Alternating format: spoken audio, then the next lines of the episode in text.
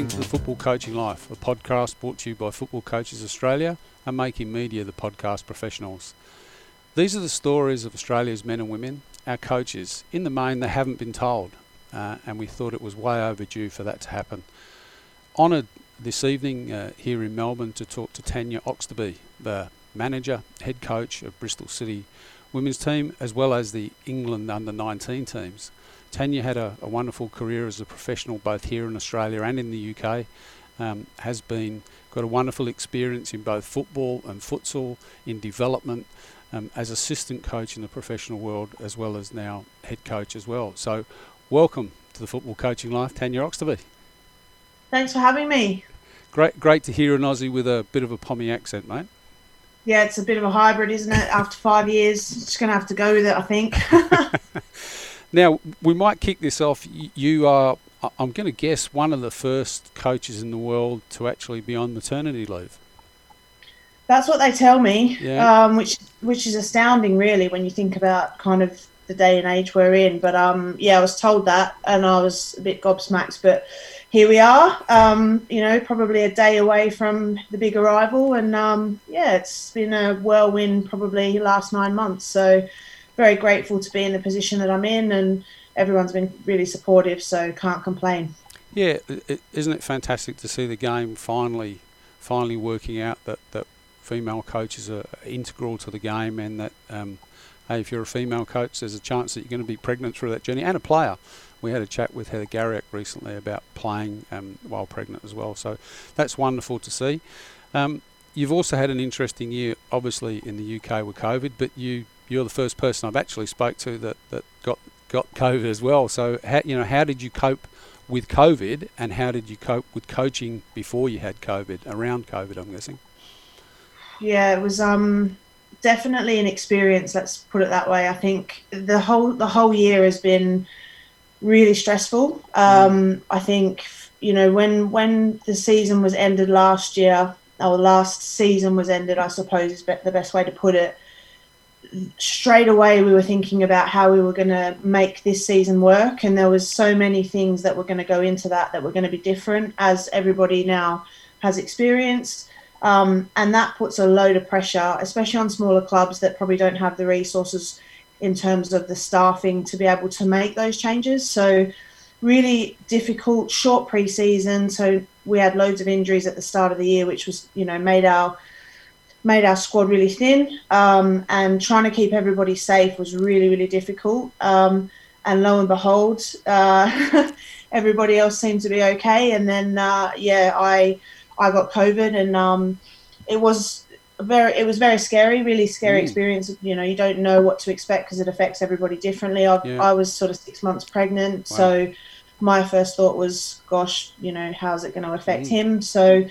Yeah, knocked me knocked me for six for about probably six weeks or so. Um, I, I was back at work after, I think, about three and a half, four weeks, but oh. yeah, never really was the same, to be honest, in terms of energy levels and things like that. So really, really difficult. But in a way, it was a, I, I won't say a positive experience, but in a way, it was it was a good highlight to the players and the staff to yeah. make sure that we continued to do the things that had kept everybody safe up until that point. Um, and I'm just really, really grateful that obviously none of them kind of got it, because obviously our processes worked, because yeah. otherwise it would have spread. So yeah. not a great experience, but one that, you know, I, I embrace the antibodies for the next, you know, six to eight weeks or whatever it is. So, um, but yeah, it's it's just one of those things, yeah. isn't it? It's, um, just glad to come out the other side. Tanya, did... Did you learn, did, was there anything, obviously COVID was, is horrific, uh, its impact on the world, but I think there's been some learnings. A couple of the coaches that I've, we've spoken to here have, have learned a bit about, Ange Postecoglou learned how to use Zoom during COVID, you know, so that that's probably a great thing. Were, were there any were there any upsides to, to COVID and, and the way that you managed the team or handled the team? I would say the, the one upside I found is you find out a lot about your group in terms of the character that they have, and whether they're solution focused or whether actually they're just kind of a little bit more passive and, um, you know, see it as a as a hurdle that's going to stop performance. And, um, you know, we we as a club were not in the greatest position um, leading into sort of coming into that Christmas period, but what I learned about my group is actually that they are amazing. And um, when I when I did get ill, you know, they were the first ones that were sort of saying, "Oh, can we bring some, you know, food around? Is there anything that we can do?" Because obviously you can't leave leave the house and things, yeah. and um, you know, but the way that they embrace change, you know, we um, Gary Prober, our, our head of academy, came in, and I trust you know trust Gary with my life, and and he yeah. came in and took the girls, and the way they embraced that change, and um, you know, just you learn a lot about about individuals and about your group. And I think that's probably the one thing for me. I I've seen strength where maybe I didn't realise there was as much as what there is. And um, yeah, I mean, doing everything online is not, you know, conducive to performance, but it's what we have to do. And yeah. um, the, the way that they adapt and roll with things, because obviously every day is different and there's a whole new challenge every day. Yeah. You know, you think you're going in and doing one thing, and actually then processes or procedures change, or you go into a deeper level of lockdown, you have to think on your feet. And yeah, the playing group, the way they've adapted and changed and um, embraced that, and you know, they've come out the other side now. They're they're doing really well in terms of their performances, and uh, clawing their way off the bottom, and and that's you know that's one of the positives for me, because they'll never, hopefully, fingers crossed, never have to go through an experience like this again, um, to this level, and it will yeah. you know really give them something to draw on as individuals. Yeah, I, amen on not going through it again. Um, t- t- Tanya, here in Australia, it's probably fair to say that most people would know you for the four years you spent um, at Perth Glory as the captain. I think two or three most glorious awards for your fantastic work and, and leadership there.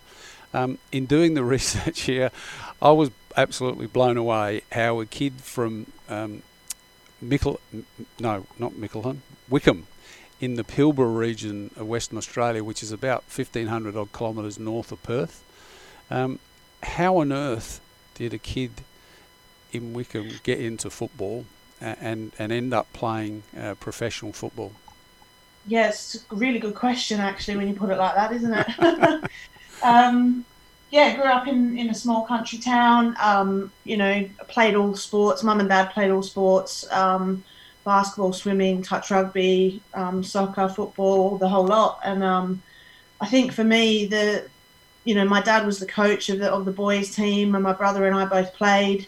Um, I the the story goes basically that um, my dad, he took over and he was coaching the team, and, and he was like, you know, you can either come and join in, or you can sit in the car and, and kind of wait. And obviously it's forty-four degrees up there, so I think I'm, I lasted for half a session, if that, and then I was scurrying out onto the grass. So um, the rest is is kind of history from there, really. Um, I, I actually preferred basketball, I'm not going to lie, um, when I when I was growing up, and thought I was a bit of a baller, but uh, got told very quickly I should probably pursue football instead. So, um, yeah, Mum and Dad sort of sent me down from um, from Wickham to Perth to, to attend a school that, you know, was specialising in, in football, and um, it kind of grew from there, really. And I never really wanted to leave. I was quite comfortable, really happy, um, you know, knew everybody, and then uh, got sort of kicked out the nest, kicking and screaming. And, um, yeah, it's probably one of the best things I've ever done for me, to be yeah. honest. That's wonderful. Okay, we don't, let, let, let's, let's put playing aside. So I'm going to guess around about two thousand seven was your, was, is that your entry point into coaching? Or how did you get into coaching? Yeah, um, I started, it was almost by default, to be honest. I, I started coaching when I was still playing. Um, we we had, you know, I, I was, I think I was with maybe Western Waves or, or something like that at the time. And yep. the, the state teams were around, and, um, you know, they, they wanted female role models um, to mm. sort of integrate into those state teams. And I just thought it was a great idea. You know, there was no real pressure. I, I think I went in as an assistant, and um, I loved it. You know, yeah. I loved working with the kids. It's that they, they just, they they want to learn. They're like sponges. Um, and if you can help them in any way, um, you know, that was where I really got the bug for it. So, yeah. you know, that progressed obviously into sort of N T C teams and um, head coach roles with, with the state teams. And, and I look back now and think of some of the things that, you know, some of my coaching methods, and I, I don't know what I was thinking, but, you know, that, it's just so important that, that our female players have female role models as well. And mm. I guess that's kind of how I fell into it, really. And I actually think it made me a much better player, because I wasn't a very good player. But the coaching side of things helped me to understand, you know, tactically and, and technically probably a little bit better, and, and yeah. probably prolonged my, pro- prolonged my career a little bit, I would say. Yeah, I, it's interesting you say that. Uh, R- Ronnie Smith um, tricked me into doing a, what was a provisional licence when I was about nineteen or twenty. And I, at that point, I'd never really had a, a coach in terms of someone that, that you know, coaches in, in, in terms of changing behaviours. Um, I'd had the, the rough and ready shout, scream, push-ups, laps, get in there and kick them hard and, and, and all of that stuff. So it was really, really interesting, because it, it certainly... opened my lot, my eyes, uh, and really then made me appreciate the really good coaches that, you know, I had along the journey. Where was your first full-time opportunity in coaching? Did that come as a, the the gig in in? I was amazed here, Doncaster Rovers Belles playing and then coaching um, Nottingham Nottingham Forest Ladies as well. Yeah, I you know what, the first full-time coaching opportunity would have been my Bristol gig. Yeah. It, you know, oh, up right. until that point, I was, I was still involved at quite, you know, really high levels. I was working for myself, so um, I had a coaching business, and I was working within the pathways, um, you know, at Birmingham, um, Birmingham City, and Notts County. Um, obviously, I was, you know, still playing at, at yeah. Donny and um, and coaching at uh, Forest. So they were all sort of part-time bits and pieces, and then. Um, it was enough to, to be a full-time wage, but obviously you don't have that security, you don't have the, the, the added bonuses, I suppose, when you work for yourself. And, yeah. um, you know, found that out quite, I guess, the hard way with Notts County folding and um, being left without, you know, without a job. But, yeah, Bristol's my first full-time, um, I wouldn't say secure, but my first full-time uh, gig in football. And, um, yeah, it's, it's definitely... allows you the time and the space to really um, focus on what you're doing and how you're doing it. And I think that's really important. Yeah. I, I saw some vision, I, I think, from Optus um, in, in do, doing the research here. And, and it looked like the training facilities are, are absolutely first class, or cer- certainly the facilities you were training on that day. And, and yeah. that, that's, I, I guess, where the F A Women's Super League is. The twelve teams in it are at that level. And, and I'm assuming the big money clubs go go up from there. Yeah, it's one of the things the F A have worked really hard on, is making sure that holistically the game is kind of where it needs to be, and we don't just want teams throwing money at um, their playing squads. We want to make sure that actually we're providing that performance environment. So there's there's quite strict cri- criteria for clubs around what they provide for their players, um, you know, whether that be um, sports science or, or the medical provision or the training facilities and, and what goes with that. And um, yeah, that was our men's training ground. So we're split across across two sites, and um, you know, really, really lucky and privileged to have that opportunity, because it just, as a coach, it just takes away another barrier. You don't have to yeah. think about anything. Um, you know, everything's at your fingertips, and, and you can just go go about doing what it is that you love doing without having to think, oh gosh, you know, do I need to book that? Do I need to make sure, like, who else is going to be on at the same time, and what crossover are we going to have? Um, you know, and, and yeah, that that facility's um, it's actually just been upgraded as well, so uh, should be fully opening sort of towards the end of this year, which will be great. Yeah, fantastic. And how do the is there a relationship between the the, the women's team and, and the men's team as, as part of the clubs? You've been in um, a number of the clubs in and around the Midlands. Is there, is there a, a symmetry, a unity to it, or are they separate entities? Um, I would say there's a bit of both. I, I'd say depending on which club you go to, there's probably more symmetry than, than others. Um, some clubs have the women's team under their umbrella, um, and what that sort of means on an everyday level is obviously we get to wear the badge and, you know, use some of the facilities, and, um, you know, they, they might provide some funding, but it, it does sit a little bit separately. Um, whereas other clubs within the, the Super League are fully immersed. Um, the women's program is part of what they do. And when you think about it, it's almost sort of three strands. So you've got your men's um, senior team, your women's sort of senior team, and then the academy structures. So um, it just depends on, on which club you go to and what their kind of ethos is, I suppose. But yeah. it, you don't really survive, um, you know, unless you are attached to a to a men's club. I think there might be one in the championship that's not attached to a men's club. Um, so, yeah, everybody is is generally under the men's umbrella, but the you know the kind of symmetry that goes on within that is very varied. Yeah, and and of course we, we had a bit of a chat offline. I, I believe that you're probably working with one one of, if not the lowest budget, um, in the F A Women's Super League. Um, coming in in the car today, I was listening to a podcast, not this one, of course, um, with someone talking about um, aspiration versus capability, which which I thought was a really intriguing conversation. I thought I'll, I'll have to chat to Tanya about that, because with the, you know, I think coaching is one of those areas where we can get a bit snobby and say, you know, I want to play a possession-based, high-intensity attacking brand of football. I've done that, go there, we want to do this. And the reality is the budget that we've got, the group of players that we've got to work for, is that is aspirational, but today that might not be how we can go about it. Do you think that's a, a fair statement? Yeah, one hundred percent. I think a part of coaching is assessing what you've got available and getting the, the best out of, um, you know, out of that group, and um, helping them reach their potential. They're, you don't want to set people up to fail, um, whether that's staff or players. And yeah, we'd all love to set, you know, we'd all love to play pretty football and, uh, you know, build from the back and, and create loads of opportunities. And the reality is, you know, in particular, in, in my situation, is that's just not that's just not possible. And um, you know, it's but but what it what it what it is about is making sure that the players understand that they are capable of greatness. They are yeah. capable of achieving things, but actually, what they're capable of achieving is a little bit different to maybe what you first set out, um, you know, to, to go after. And you've got to get them to buy into that and and not feel like they're less than, because they're not. Um, you know, sometimes it's a situation that you're in. Sometimes actually you've just got so many injuries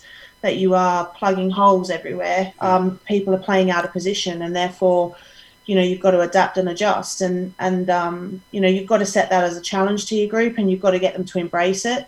And you've got to get them to be proud when they achieve, you know, success doing that. And um, I think from the outside, people look at results and they think, oh, you know, sometimes, oh, you're at the bottom of the le- you're at the bottom of the league, or you've, you know, lost, I don't know, you know, nine nil to Chelsea or something like that. But actually, if you're in inside the bubble and you understand kind of the barriers and the things that are being thrown at, at the playing group every single day, you might look at that result a little bit differently. And I think that's just across sport. I don't think that's just in football. So it's our job as coaches to make sure that the players really understand the context and they buy in. And, you know, like you say, sometimes the reality Uh, is a little bit different, you know, to what you actually were hoping to achieve. Yeah. Yeah, no, thank, thanks for that. I, I like that. If I can just go backwards a little bit, you, you were talking before about um, Bristol being your first full-time job. I, I've got a daughter that's a professional basketballer, and I look at her life as a as a professional basketballer and compared to the life of the, the players that I work with at, at Melbourne Victory.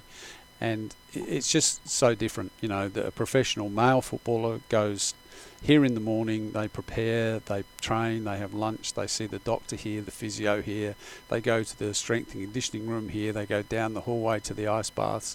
Um, for for a female athlete, that's obviously very different, and, and for a coach, that's obviously very, very different again.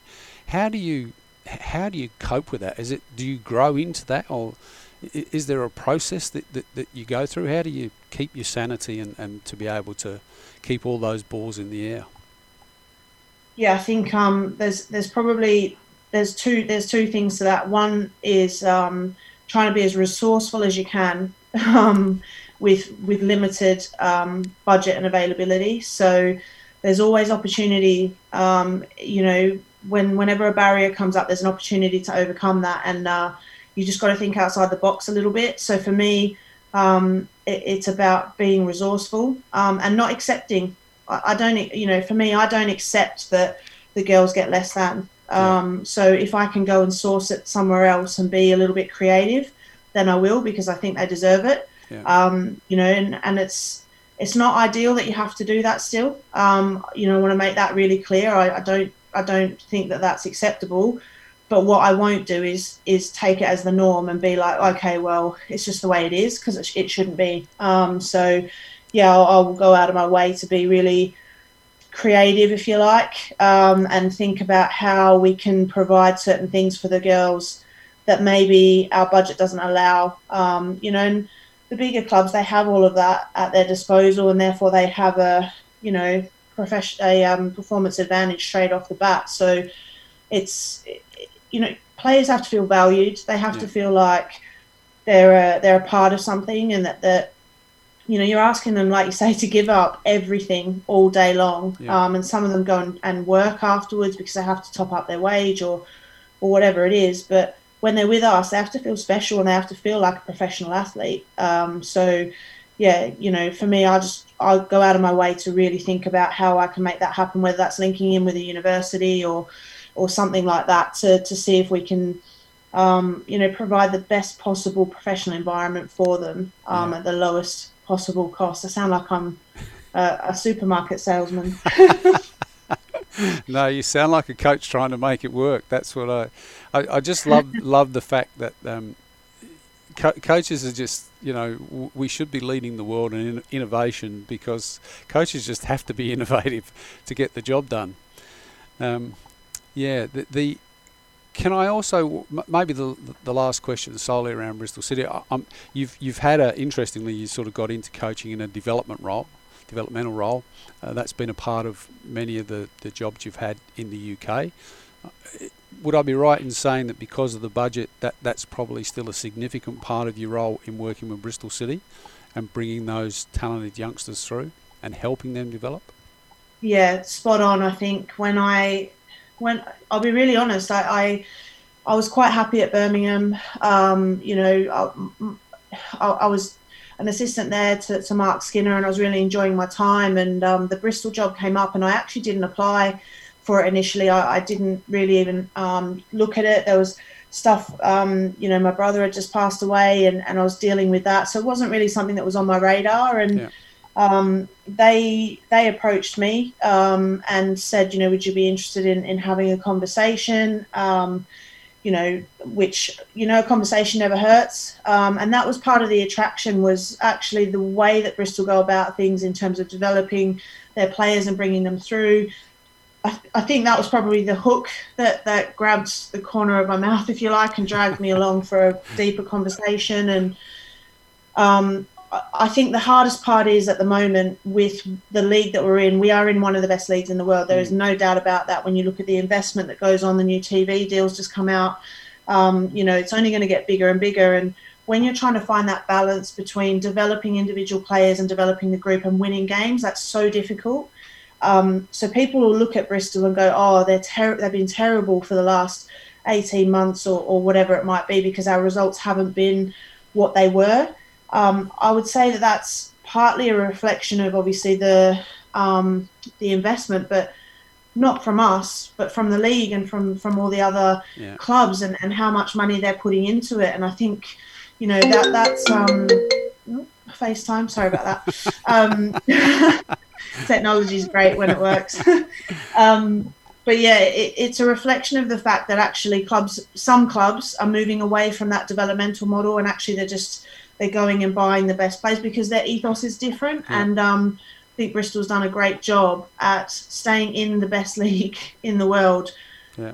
by developing their own players. And Ebony Salmon is a fantastic example of that. You know, she, she came to us on a trial. We've had her for two years now, and she's just made her senior international, you know, debut. Yeah. And so proud of her. And, and she's a great example. We've got loads of kids that have come through our academy that are now first team players as well. So, yeah, it might be a little bit um, rough from the outside, but from the inside, we know what we're looking to do, and, and it's really difficult to to do that and get the balance right and make sure you get enough points on the board as well. Yeah.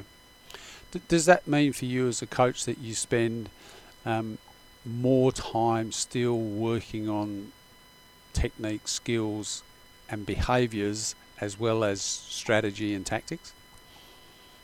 I would probably say more on, on behaviours, um, behaviours and decision making. Is they're probably the two the two key things. I think from a technical point of view, the girls that come through sort of the regional talent centres and things like that, they're they're probably there or thereabouts where they need to be, but their tactical understanding, their decision making, a lot of the girls that come to us have been the best in their group for a long time. So yeah.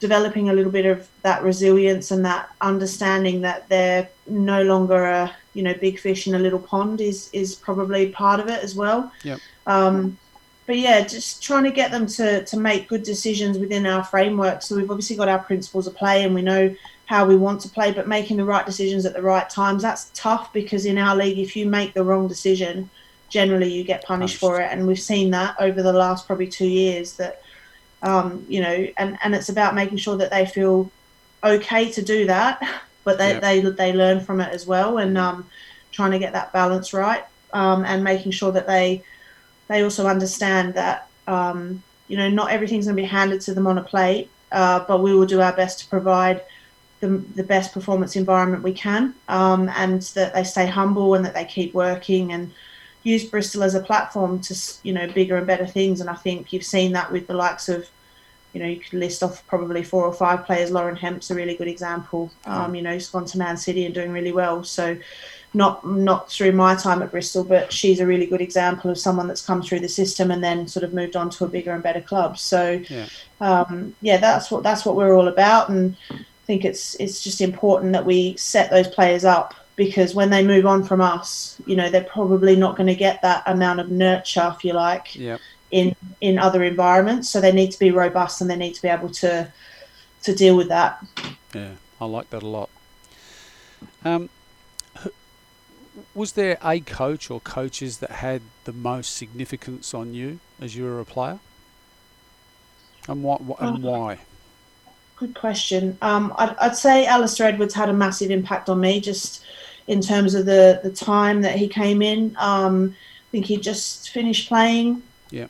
Um, and, you know, he was heavily involved in the in the women's program. He was very much a Uh, like a, a you know human-centered approach in terms of his coaching. I think that's rubbed off a lot on me, because that's that's how I approach things as well. Yeah.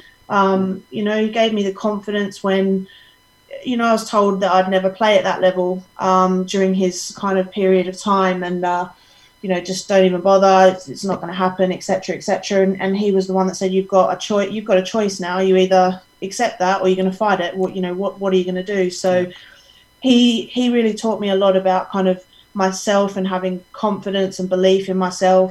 Um, by he's the one that gave me the captaincy. I was probably quite young when yeah. he gave it to me and inexperienced in that area. So he, he had a massive impact. I think Jamie Harnwell towards the end of my career as well um, at Glory. You know, again, it was probably quite a tough time in terms of our results and things, but I learnt a lot from him. You know, brought a lot across from the men's game in terms of Um, processes and, and the way that he was methodical with opposition analysis and stuff like that. So those two probably had a, a, a good um, chunk of impact on me, I guess, in my earlier days. And, and at the moment, I've got a, a great mentor through the F A who's not actually football related. Um, you know, she she worked, she, she previously worked in the army and, and now she works for herself, and um, you know, the likes of Audrey Cooper and, and my mentor now, yeah. uh, you know, that I wouldn't have got through the last twelve months without them, to be honest, because they're the people you go to when you doubt yourself. They're the people you go to when you don't know who else to turn to. And uh, yeah, they've been fantastic. So I'd say they've had a massive impact on keeping me in the game yeah. um, when things have probably been really difficult. We might we might come back to that in a minute. I'd I'd love to have a bit of a chat about resilience, but what's coaching? What is coaching? Yeah, I think for me, coaching is just you know um, it's just it's teaching. For for me anyway, it's trying to get your it's trying to get your um, whether it's your principles or the club's principles or, or whatever it is, your your ideas across to somebody else, um, and allowing them to, you know, absorb that, express themselves and reach their potential. For me, that's coaching, and everybody's potential is going to be different. Um, not everyone's going to be an international footballer. Not everybody is going to play W S L football. Um, but if we've got, you know, academy kids that come through the system and actually the, the best place for them is to play in the championship, because that is their kind of where their potential lies to develop, then I've, you know, I've done my job. So coaching is about teaching. It's about understanding. It's about making sure that you put others ahead of yourself to allow them to reach their potential. That that's how I would sum sum up coaching. You know, it's not about yeah. standing there screaming and carrying on, which I do do. Let, let's let's you know, that does that does there is an element of that, but yeah, it's about, for me, leaving things in a better place than, you know, whether that's the environment or the players, making sure that they're in a better place when they leave your environment um, is really important. Yeah. Has your coaching changed over the journey? Oh, one hundred percent. one hundred percent. I think I think all coaches grow and, and change as they progress. I'm I'm quite young in my journey still. Wow. I'd like to think, um, you know, I haven't, I've had a fair bit of different experiences, but at this level, this is my third season now as a head, like a head coach or a manager. And I look back on the first season, we had a like a load of success, um, but actually the the detail and the level of, I guess, um, kind of planning and things like that were very different to what they are now. And I guess for me, that's that's reflective of how the league has grown, because if you stand still, you get overtaken, and um, you're always changing, kind of, you, you're always picking up, you know, co- coaching is also borrowing, isn't it? You know, taking little bits and, and sort of stealing other people's ideas and seeing how that fits in, obviously, to your own kind of thoughts and yeah. beliefs. And um, so, yeah, definitely has changed massively the way I approach things. I think one of the, probably one of the key things that I do a lot better now is that emotional control and the self-reflection that's gone on over the, probably the last um, two years to be able to understand myself better and know how I react to situations and make sure that I've got plans in place for that, so that I'm I'm consistent with what I do and, and I was as consistent as I can be, um, and that, you know, I'm, I'm getting the best out of myself and obviously the group that I'm working with. Yeah. If I can quote one of your players also from a clip on Optus Sport, you can get angry and sweary. Is that when yeah. that emotional emotional well, that, control? Yeah, that's being Australian though, right? Like, I think that's just a misinterpretation of where I've grown up from. That's um, yeah. Look, I, I think the thing the thing is for me, I've got I'm really clear on standards, and mm. so like if you make a mistake and it's a tactical, um, you know, decision making error, or um, you know, I've got I've got sort of three things that I talk about. It's either a Um, you know, technical error, a tactical error, or it's an attitude error. Um, yeah. And for me, at our level, you know, if if you're making attitude errors, I will I will lose lose my rag, because that's the least that I expect from you as a, as an individual and, and as a group. Um, so that's when I can get a little bit mm, sweary, if you like.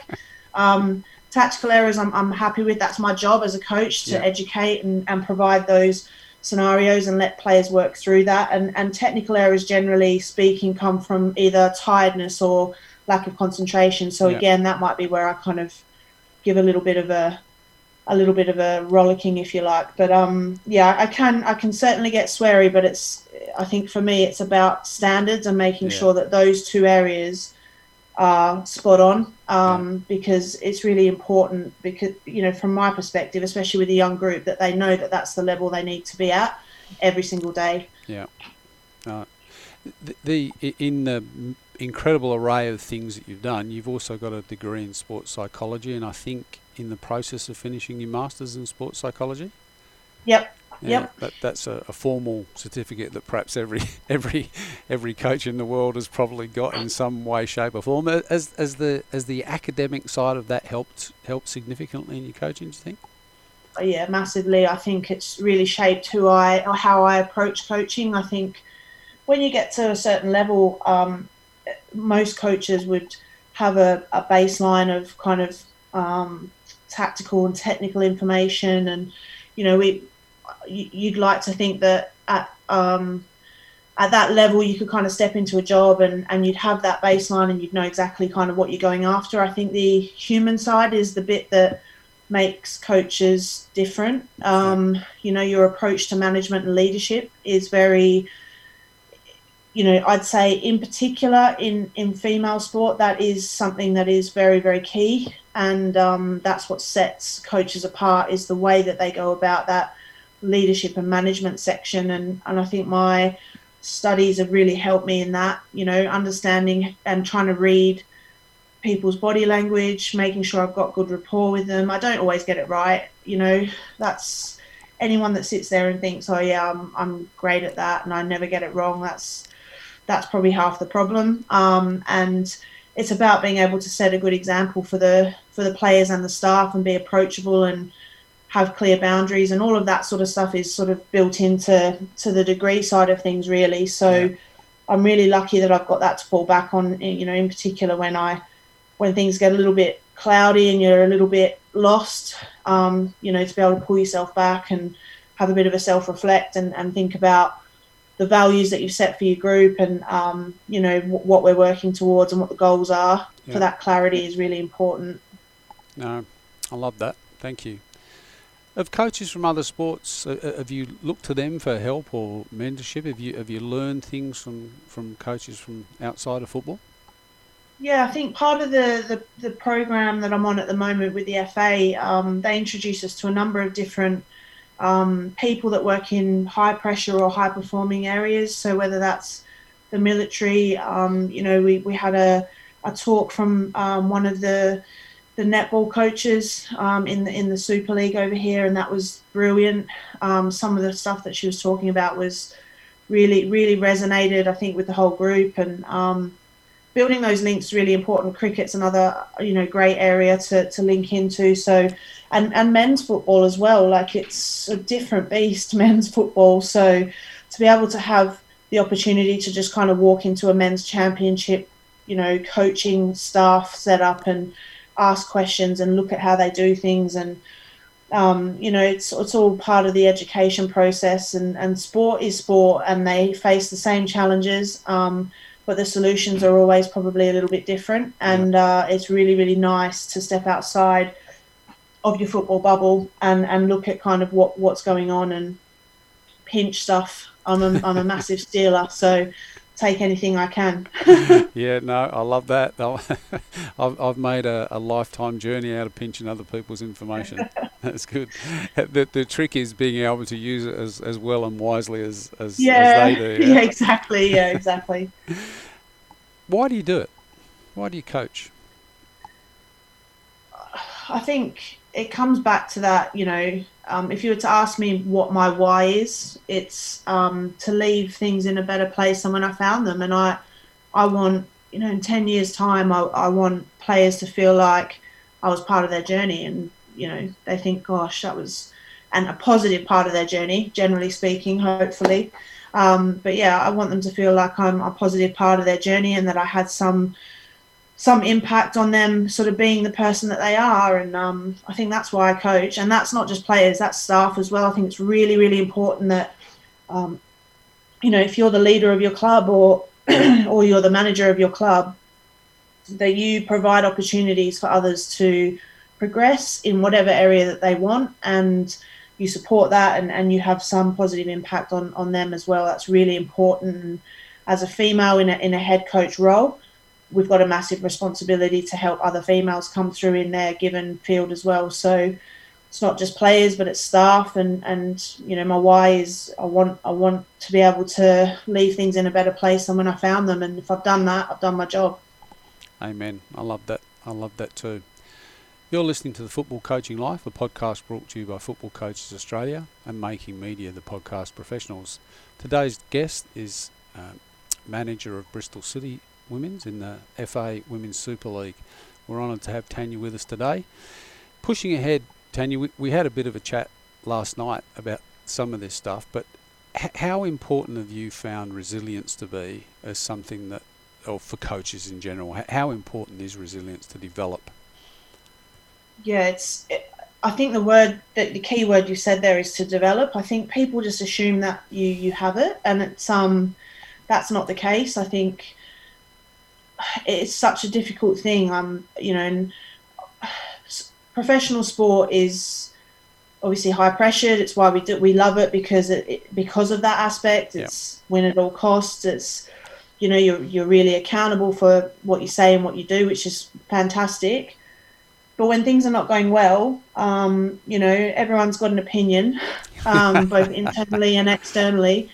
Um, that's that's difficult. And I think when you're young on your journey and you're still trying to find your own feet, um, and you've got, you know, you know, in my exa- in my situation, obviously we've got thirty players and staff that are that are all quite young on their journey as well, and they're all looking to you for, I guess, leadership and, and guidance. And in particular with COVID, it was, you know, everyone was scared. Like, I don't think people really understand how scary a situation it is in terms of having to, when the entire country is in lockdown, but you're being asked to go into work. That's difficult, yeah, because you're trying to rationalize that. Mm. You want to do what you love, and you're really privileged to do what you love when everybody else can't. And that's a, you know, certainly don't take that for granted, but it's difficult because people are scared and they don't have their support system around them, whether that's their family or their friends, because they're in a bubble and they're isolated. And, yeah, you know, when things aren't going well and everyone's looking at you and you're thinking, I don't have the answers,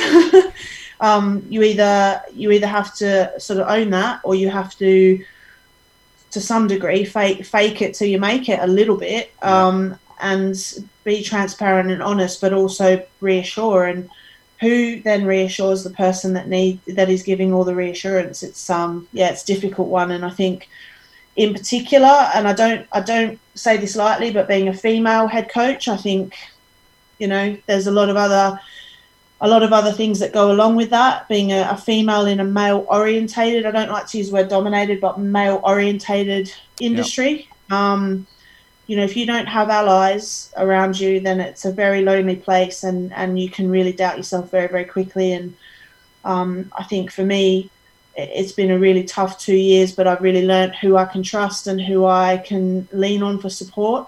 Yeah. Um, and that's that's the key bit to resilience, is making sure that you know when to ask for help, and, and be able to reflect enough to know where you are at, um, to know what it is that you need.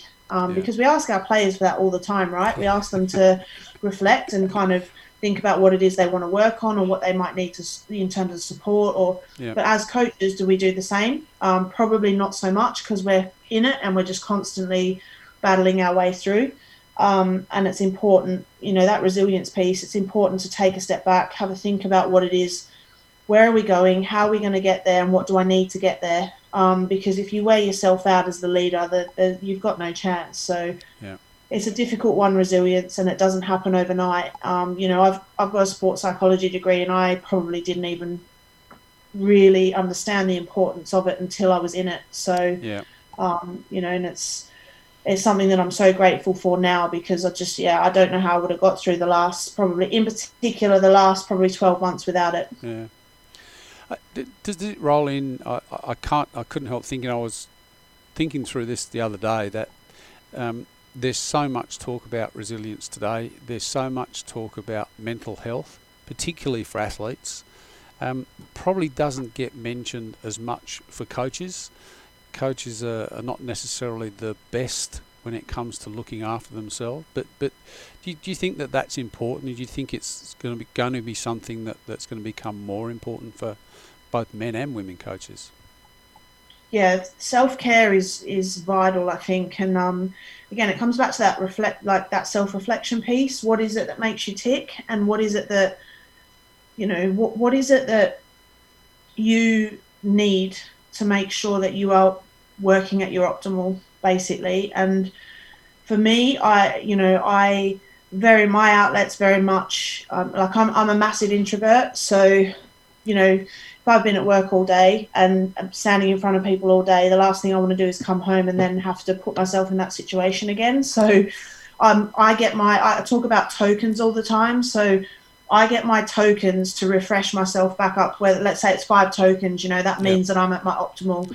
Um, my tokens come from quiet time and yep. from exercise and from, you know, doing things that make me feel good. Um, and if I spend four tokens at work because it's been a very stressful day, or the nature of the job, or whatever it is, I can't then go out and spend another three tokens because I'm in deficit the next day. Yeah. So um, whereas extroverts actually probably get their tokens from going out and having yeah. dinner with somebody else. And so you've got to, as a coach, you've got to work out what, you know, what makes you tick, what, what makes you happy. Is it family time? Is it exercise? Is it, is it reading a book? Uh, you know, everyone's different, and um, you've got to make sure that you're nice and balanced so that when you're going in, you know, the next day that you're you're where you need to be, because we ask so much of our players and our staff that as leaders, if we're not if we're not kind of role modelling that, then it's very, very difficult to hold people accountable. So, yeah, it's it's it's massive. I think it's going to get a lot a lot more. Um, I hope it's going to be spoken about a lot more, yeah. because we're not robots, and I say that to the players all the time. We are not robots. Please don't treat us like robots, because we don't do that to you. Yeah. Um, we're human, and we're going to have ups and downs, and we'll try and manage those ups and downs as much as we can. But, you know, treat us with the same level of respect and the same level of um, consideration and compassion as what we do to you. And I think that comes from the culture that you set, yeah. you know, right from the beginning, I suppose, with your group. Yeah, I love that. Thank, thanks for sharing that. That's that's fantastic. Um, you, you, I think you said before, you're thirty-eight now, thirty-nine this year, just about to have uh, a beautiful baby boy tomorrow. Tomorrow. Tomorrow. Um, young, young in coaching. Um, what, what have been some of your most enjoyable moments so far? Oh, good question.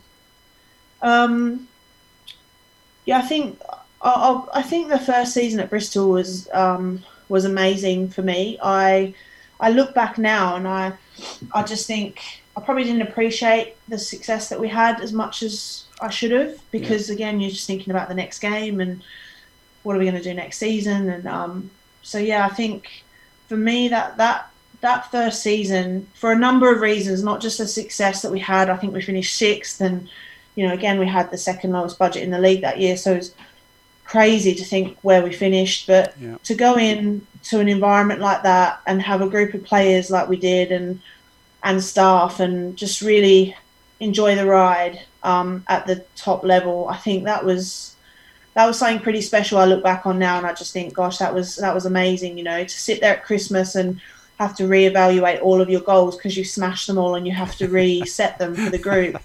That just does not happen. It just doesn't happen, yeah. you know, um, very often. So so that's probably one of my most enjoyable and proudest moments. And I think because I doubted myself so much before I went into that job, I, I really didn't think I was ready for it. I probably made every excuse in the book to not go for it, if I'm really honest. Um, and, a, and I'm just really lucky that I had really good support um, from my family and friends pushing me to take that, that job. And that first twelve months was, was amazing, and um, this, it's a time that sort of shaped me and, and gave me the foundation and the platform, I suppose, to push on. Yeah.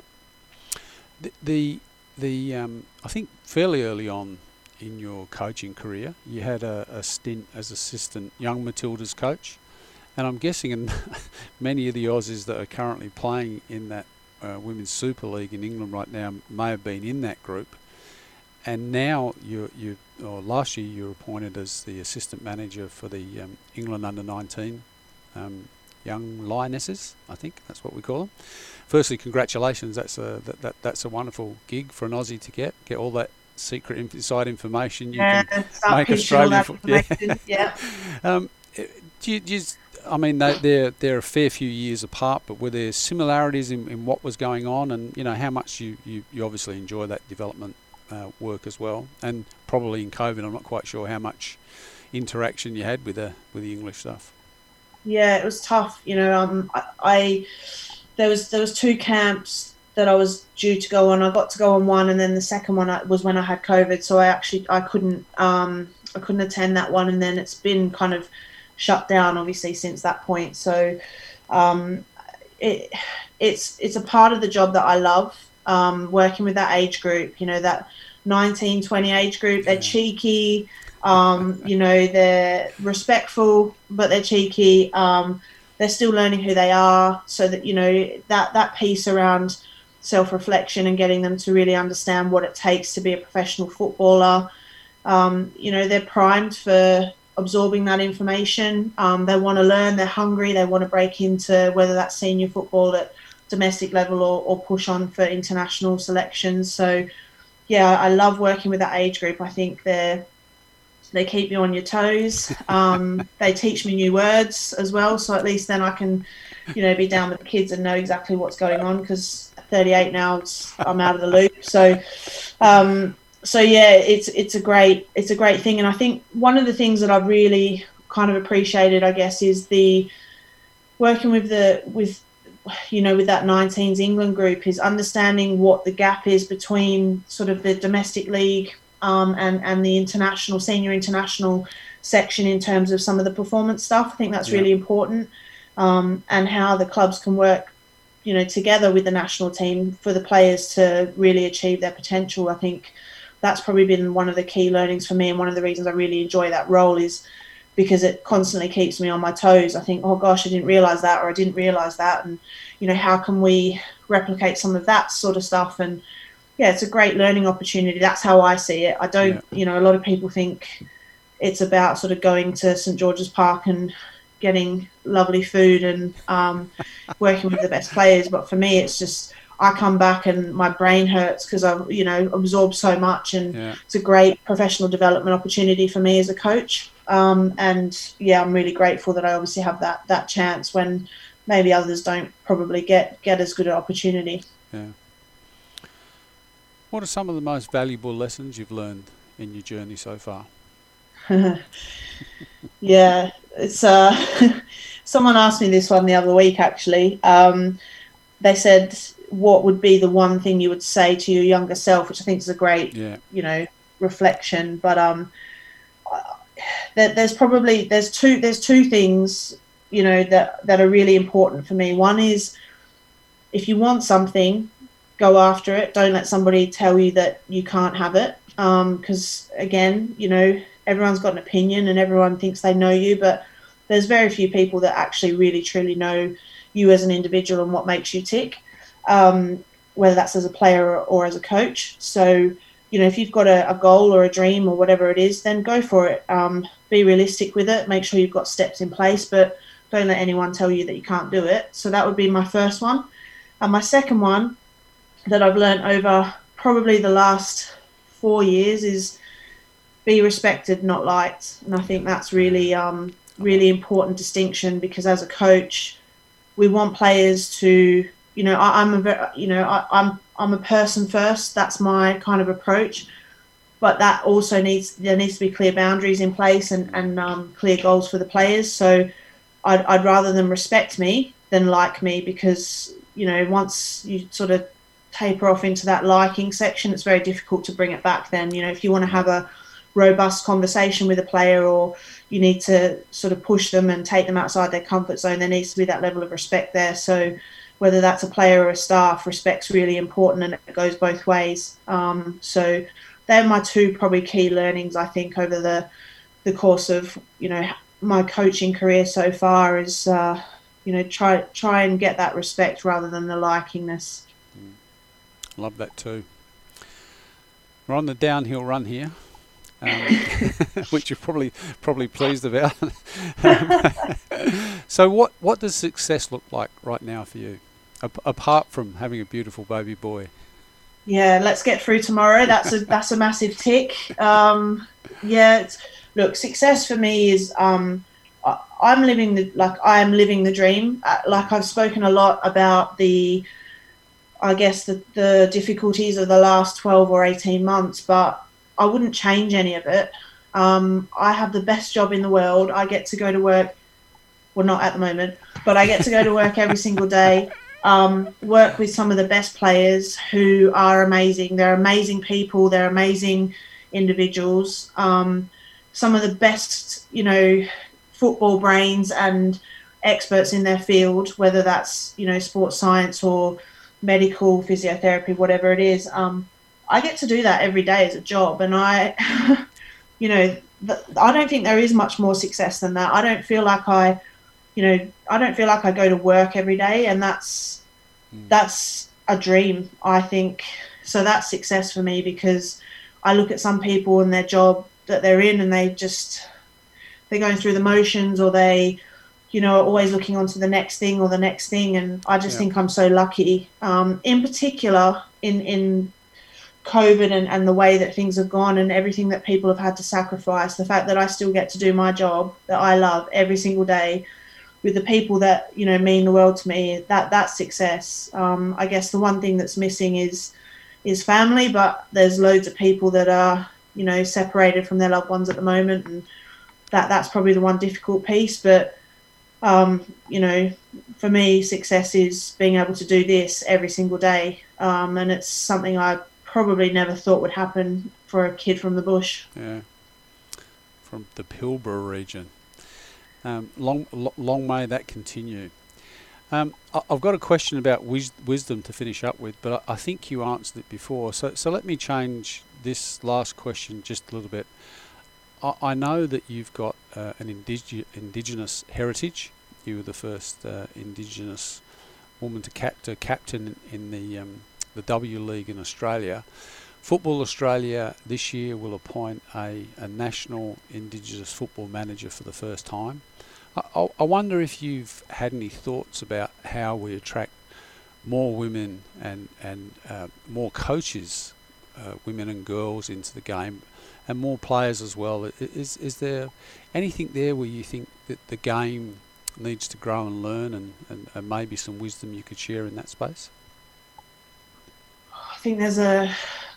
I think that's a million-dollar question, if I'm honest. Yeah. Um, I, there's a couple of like just little nuggets that I think are um, important, and, and one of them is is visibility. Um, you know, you can't be what you can't see. So again, I, I spoke earlier about as a as a you know a leader, a female leader, we've got a responsibility to um, be role models and, and to try and um, be visible and be accessible. I think that's the other thing, um, to to those that are looking to come through, and support them in that journey, um, whether that's through, you know, being a, a mentor or um, or what, what however they need support. I think um, being accessible and visible is one thing, for in particular for female coaches. It's such a rough journey. You look at, you know, going through your, your coaching license and, and your badges, and you're normally probably one of I think I was one of fifty-two or two or fifty-two females on that course. It's difficult. There's mm. barriers there, and you know we, we need to look to address those barriers and, and support females as much as we can, and and that's the same in terms of players. Um, making sure there's a clear pathway, um, whether that's for kids in the city or kids in in the bush. Um, you know, making sure we've got a clear, visible pathway for them to come through, making sure they've got role models there, making sure that we look at some of the barriers, because it's not as easy as just, you know, pick. I've been through it. It was horrendous to move from where I was comfortable to come down to Perth to then try and play. And, you know, that, that whole process was, was like really difficult. And I'm, I was just really lucky that I had family and friends around me to help support. But some, Some players won't have that. So looking at some of the barriers to really make sure that we support um, and give the, the players and the athletes the best possible chance to succeed. I think that's really, really important. Um, and, you know, I, I think football Football Australia now, are, are, they've made some great they've made some great strides and some great steps. And, you know, appointing someone in that role is going to really, really help help with that. And Um, I'm so excited to see how it how it grows with the World Cup. Obviously, you know, twenty twenty-three. I'm getting confused with all my years now. um, everything's been pushed back, but it's a great opportunity to have something sat sat at the top and us to filter filter from down below in terms of some of the, the grassroots and the foundation stuff. And and I think they're taking good steps to do that. But for me, it's just around the barriers. Let's look at the barriers. Let's look at how we can address some of those barriers and, and take some of those barriers away, um, and make make it a positive experience for people. That's what people want. That's why people coach. That's why people play. They want they want to feel good. They want you know they don't want to have to necessarily battle all the time. So, you know, there's going to be elements of that, but let's try yeah. and take some of that away and, and allow a really free um, free flowing kind of um, pathway, if you like, whether that's yeah. as a player or a coach. I think that's really important. Help everyone love the game first, eh? Exactly right. We might finish it there, Tanya. Thank you very much for being incredibly generous with your time. So no close, problem. so close to uh, going in for a C-section tomorrow. Good luck to you and Alice. Uh, I'm sure it will work out great. Good luck to Bristol City for the three games to go. Well, good question. Now you put me on the spot. I think there, I think there might be four. four. I think there might be four. Okay. Yeah. Yep. We, we want to see Bristol City stay up in that Women's Super League. Really, really important. So thank you again, Tanya. Really, thank you. Incredible wisdom for coaches here in Australia. Good luck Thanks tomorrow. For having me. You're listening to The Football Coaching Life, a podcast brought to you by Football Coaches Australia and Making Media, the podcast professionals. If you've enjoyed today's conversation with Tanya, um, please head off to football coaches aus dot org dot a u to find out more about Football Coaches Australia and, and what we can help you do. Um, and if you add forward slash memberships there, you could even buy a membership and keep this organisation heading forward. You have a great day.